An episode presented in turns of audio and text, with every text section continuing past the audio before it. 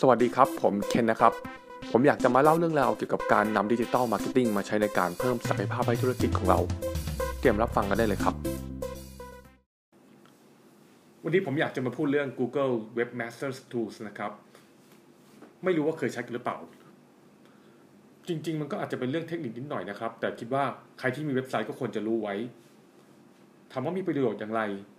ตัวนี้เป็นตัวสำหรับดู performance ของเว็บไซต์ของเรานะครับ ในมุมมองของ Google แล้วก็จะมีพวกลิสต์ของปัญหาบางอย่าง ซึ่งมันจะแสดงผลออกมาถ้า Google มันมองเห็นว่าเป็นปัญหานะครับ การใช้งานทำอย่างไร อย่างแรก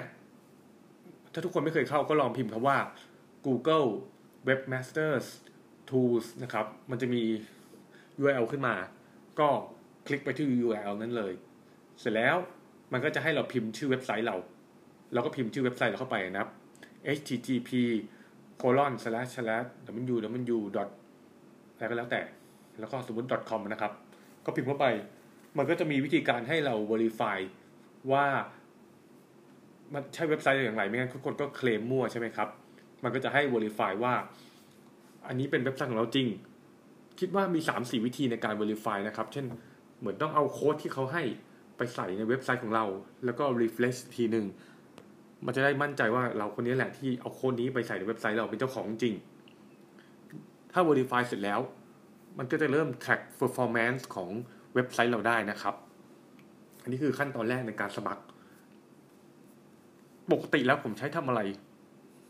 ถ้ามีตัว Google Webmasters Tools ตัวนี้นะครับ ผมก็จะเข้าไปดูเรื่อง performance อย่างแรกเลยว่า ไปที่ dashboard มันจะมี ดูว่าเอ๊ะ มีคน traffic เข้ามาที่เว็บไซต์เราเท่าไหร่นะ แล้วก็จะมี Search Analytics ขึ้นมา Search Analytics คือว่ามันจะมีคนอย่างที่ผมบอกเข้าเว็บไซต์เราแต่ละวันเท่าไหร่ ซึ่งตรงนี้ข้อดีที่จะดูได้เพิ่มเติมคือว่า มันสามารถจะรู้ว่าคนเนี่ยเข้ามาจากคำว่าอะไรได้เยอะ คือประมาณกี่คลิกมาที่เว็บไซต์ของเรานะครับ มันจะมีเรียงมาเลยตั้งแต่ ผมผมนั่งดูอยู่ก็ ผมว่าน่าจะเป็นห้าร้อยเท่าที่ผมคลิกนะครับ น่าจะมีถึงห้าร้อยโรสเลย คือมีห้าร้อยควอลี่เลยครับ เราเรียก term query คือคำหรือประโยคเลยก็ตามนะครับ ก็มีขึ้นมาเพียบเลย เราก็ดูว่าใน time frame ที่มันขึ้นมาเนี่ย เช่นในหนึ่งเดือนหรืออะไรก็แล้วแต่นะครับ มันให้มีให้เลือกยี่สิบแปดวันอะไรคนเนี่ยเข้ามาที่เว็บไซต์ของเราด้วยคำว่าอะไร อย่างน้อยมันเป็นไอเดียบางคำเนี่ยผมคลิกดูผมยังไม่คิดว่า เอ๊ะ มีคนพิมพ์คำนี้มาที่เว็บไซต์เราด้วยเหรอ มีประโยชน์อย่างไร ยกตัวอย่างสมมุติ คนเรารู้ว่าคนพิมพ์คำว่า อันนี้ผมเดามาจากหนึ่งคำนะครับ มั่วๆ โรงจอดรถประตูสีฟ้า เราก็แปลกใจว่า เอ๊ะไม่เคยคิดเลยว่าคนจะหาโรงจอดรถประตูสีฟ้าเยอะเนอะแล้วก็ใช้คำนี้ในการที่จะ target ทำ marketing หรือทำ SEO หรือทำอะไรก็ตามต่อไป มันเป็นไอเดียทำให้เราได้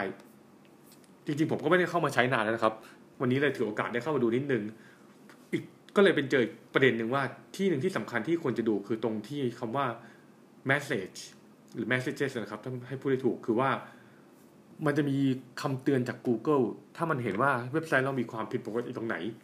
มันก็จะเตือนขึ้นมาเป็น message ตรงนี้ แล้วก็เข้าไปดูซิว่าเราแก้ไขได้ไหม อย่างวันที่ผมเจออันหนึ่งแปลกมาก มันขึ้นว่า spammy structure data ซึ่งผมไม่ได้ทำอะไรกับมันเลย แต่ทำไมมันขึ้น ผมก็เลยต้องไปหาข้อมูลว่ามันเกิดขึ้นเพราะอะไร อันนี้จากการคาดเดานะครับ เนื่องจากผมใช้เว็บไซต์นี้เป็น WordPress